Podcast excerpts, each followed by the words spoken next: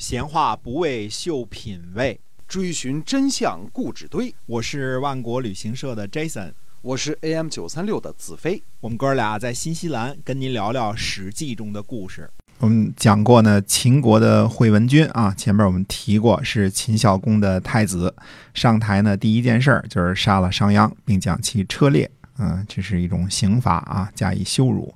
但是秦惠文君呢，虽然杀了商鞅，似乎并没有废除太多商鞅的新法。呃，商鞅的新法呢，确实使得秦国强大了很多。呃，惠文君呢，只是讨厌商鞅这个人，嗯，他给自个儿的师傅上刑嘛，对吧？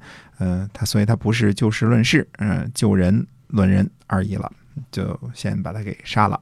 惠文君三年，公元前三百三十五年呢，行冠礼，也就是说这一年呢，公元前三百三十五年这一年呢，惠文君才二十岁，古人是二十岁行冠礼。次年，也就是魏惠王和齐威王徐州相望的时候呢，周天子呢至文武卒。呃，我个人估计啊，这个周王室无缘无故的，没有什么大的战争胜利或者什么其他的原因，就给秦惠文君赐文武卒呢，呃，就是封他为霸主的意思啊。其实是为了报复呢，魏惠王和齐威王呢互相称王。啊，现在呢，呃，周天子的这个赐卒可能已经没有什么太大的意义了。呃，天下呢出现了齐威王和魏惠王这个，呃。再加上最早的原来的这个楚威王之后呢，呃，天下应该再也不会把周王室放在眼里了。公元前呢三百三十四年，徐州相望，呃，这个和周王室赐给秦惠文君文武卒呢，其实这是一个标志，它标志着呢周王室连名义上的这个名号都不能维持了，呃，因为自从公元前七百七十七年啊平王东迁以来呢。僭越称王的只有蛮夷之地的楚国、吴国和越国。呃，几百年来再也没有其他人这个僭越使用王这个称号了，大家都是叫国君，对吧？虽说呢，呃，战国初年啊，这个三家分晋和齐国呢江山变色以来呢，那是一个很大的一个改变。呃，就是周王室呢分别承认了韩、赵、魏和齐国为诸侯。啊，这个那是一个很大的改变。那毕竟是立家大夫向诸侯的一个转变。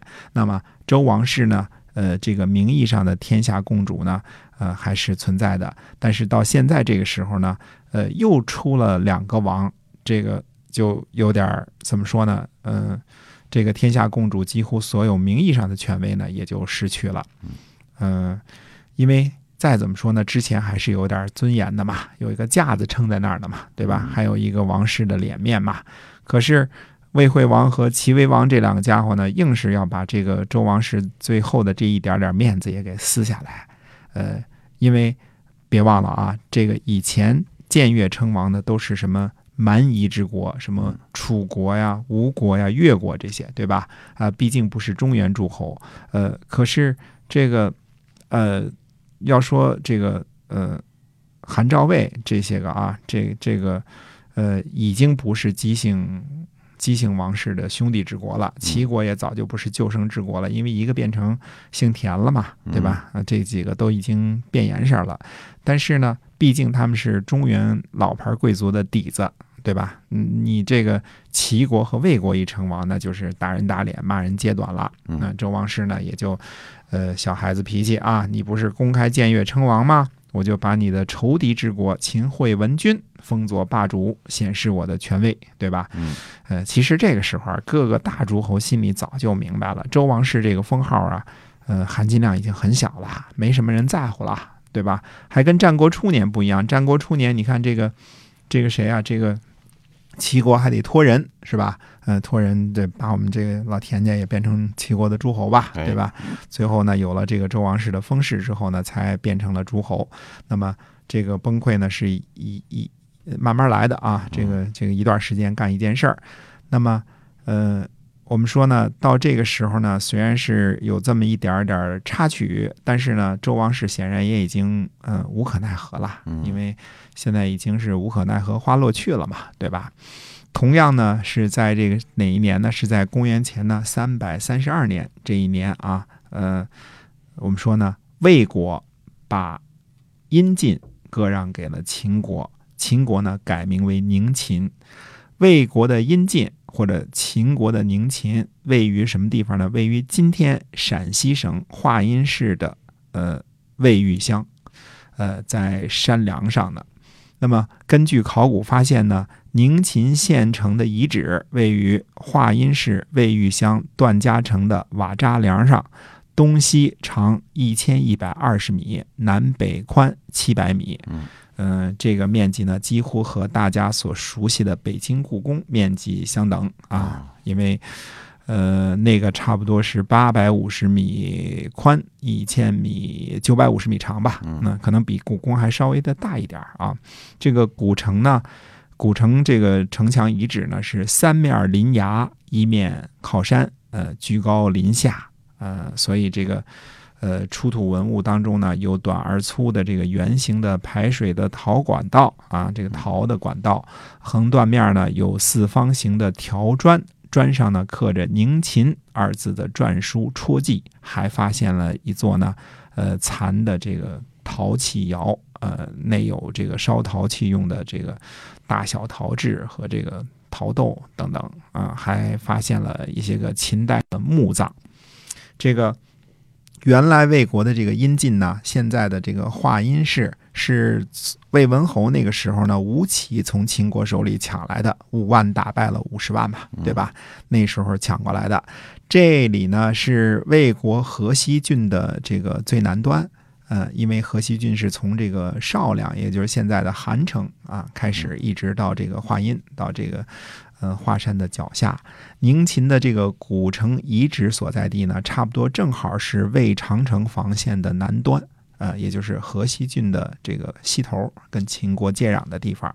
那么讲到阴晋或者是宁秦呢，就不得不回头佩服一下这个魏国啊，从魏文侯、魏武侯到魏惠王这三代卓越的这个地理知识了。简单的说呢。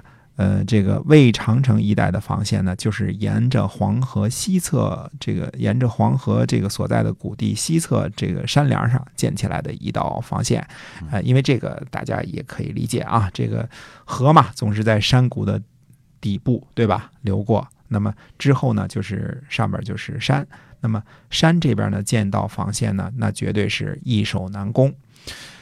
嗯，说是易守难攻呢，还不是十分的确切，而应该说是攻守皆宜。因为对于魏国来说呀，从这条防线上任何一点，无论是从这个呃大荔城城，这个还是从这个华阴啊，还是从这个呃韩城啊，从任何一点上呢发兵都是。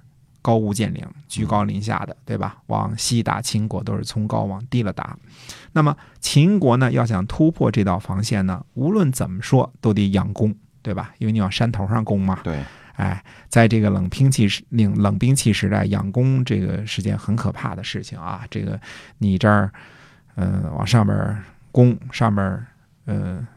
放箭，嗯。滚木雷石，对吧？对，嗯，随便扔个砖头瓦块，你都你都挺难受，对吧？这个想攻上来很难，对，易呃易守难攻，哎，易守难攻，对，呃，这个呃，其实呃一开始有点想不明白啊，为什么这么强调河西郡防线的魏惠王，为什么要把阴晋？献给秦国，呃，因为他呢，就是这条防线的巩固者。虽然这条防线的开拓者是吴起啊，这个是魏文侯和魏武侯时代，呃，但是呢，呃，建立魏长城的就是魏惠王本人，他是率，他是命令这个龙骨去建立这道防线的嘛，啊，他是不可能不意识到这条防线的重要性的，也不可能意识不到这个，呃，阴晋这个地方对魏国的重要性。我个人猜测呀，最大的可能性是什么？河西郡防线的北端就是少梁，今天的韩城呢已经被打破了，所以呢，实际上呢，秦国已经通到了黄河了，对吧？而且这个，呃，商鞅同志还带着兵渡过黄河，插入过一道这个魏国的心脏，对吧？打打去安邑了。那么，这个这条防线既然被打破了，实际上魏长城呢已经名存实亡了。那么。在这个河西郡和上郡防守的龙骨的十万主力呢，已经在这个雕阴之战当中被公孙远率领的秦军呢消灭殆尽了。那魏国呢，正在经营东部的大梁和这个以大梁为中心的这个东部发达地区啊。那么大梁或者是大梁为中心的魏国东部呢，又是北边的赵国、东边的齐国、南边的楚国，还有这个。呃，韩国、宋国等一大堆非友好睦邻的这个，在他们的强敌环伺之下的啊，东部的魏军主力呢，败于马陵之战之后呢，魏惠王呢实在是无力抽调兵力在固守河西郡或者叫西河郡了。那么很可能呢，呃，只是猜测啊，这个呃，魏惠王呢最不得已的这个 Plan B 这个次佳方案呢，就是呃，希望通过献帝呢。呃，妄想和秦国呢，呃，暂时和平相处一下。那么，呃，最坏的打算呢，就是放弃河西郡，因为，呃，在献出这个呃阴晋之后呢，魏长城的防线已经在南北两端，地势最高和地势最低的地方呢，打开了两个缺口。呃，而且呢，在整个河西郡呢，魏国等于没有太好的兵力防守。呃。东边靠着黄河的这个河西郡呢，现在就变成了这个，呃，任人宰割的这个这个位位置了，所以其危险危险程度呢是可想而知的。嗯，哎，从此呢，我们也看出来为什么魏国和秦国早期的所有的重大战役，实际上都集中在少梁和阴晋这两个地方了。哎，这两个地方是打仗打的最多的地方。那么阴晋或者叫华阴的这个地理位置啊。可以说是什么呢？它扼守住了渭河谷地通往东方的咽喉。嗯大家看看地图就会发现了啊，阴晋今天的这个陕西省华阴市的魏玉乡啊，呃呃，古代的这个秦国的宁秦城啊，距离天下闻名的潼关古城呢，直线距离也就是十公里左右。啊，魏玉乡和潼关之间呢，今天还隔着一个高桥乡，但是距离已经很近了，十公里之内啊，应该是。那么潼关古城所在地的叫叫做东秦，你可可见这个名字起的，你就能听出来是秦的东边了啊，叫东秦。那么它呢，呃，潼关呢，紧邻着渭河流入黄河的地方。这里是陕西、山西和河南三省的交界，也是渭河、洛河和黄河的交汇处。沿河呢，必定是低洼平坦的道路，对吧？这是肯定的。潼关的地理位置之重要呢，可想而知。这个也有人称作这个潼关是天下第一关啊，跟跟山海关齐名的啊。那么潼关附近呢，就是黄河上最大的渡口风陵渡啊。这个风陵渡大家。都耳熟能详啊，因为哎，郭襄到过那那里，对吧？嗯，郭 郭襄到过那里，所以有名啊。哎，目前呢，这这里呢建有风陵渡大桥，横跨黄河南北啊，这个呃交通已经十分便利了。但是潼关是什么？是汉献帝建安时期才建立的，那是。闹这个曹操、董卓那个那个之后才建立的，之后才成为这个天下闻名的关口。在此之前呢，华阴的地理位置或者说宁秦的地理位置呢，那就是东西方交通的咽喉。无论你走水路还是走陆路，那都是。必走之地，对吧？它就是咽喉之处。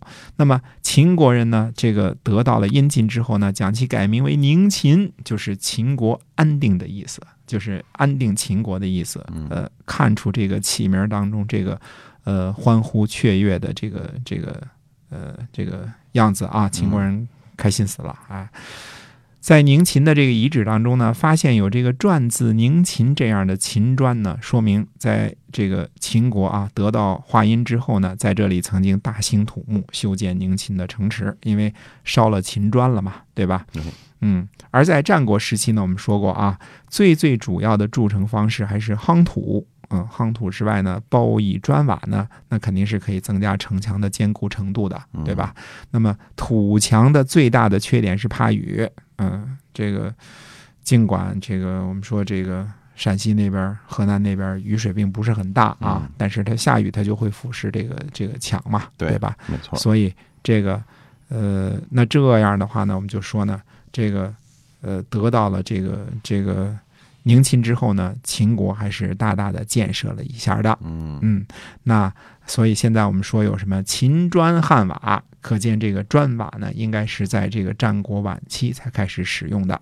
嗯，那我们这这段故事呢还没有讲完啊，我们接着下回再跟大家接着说。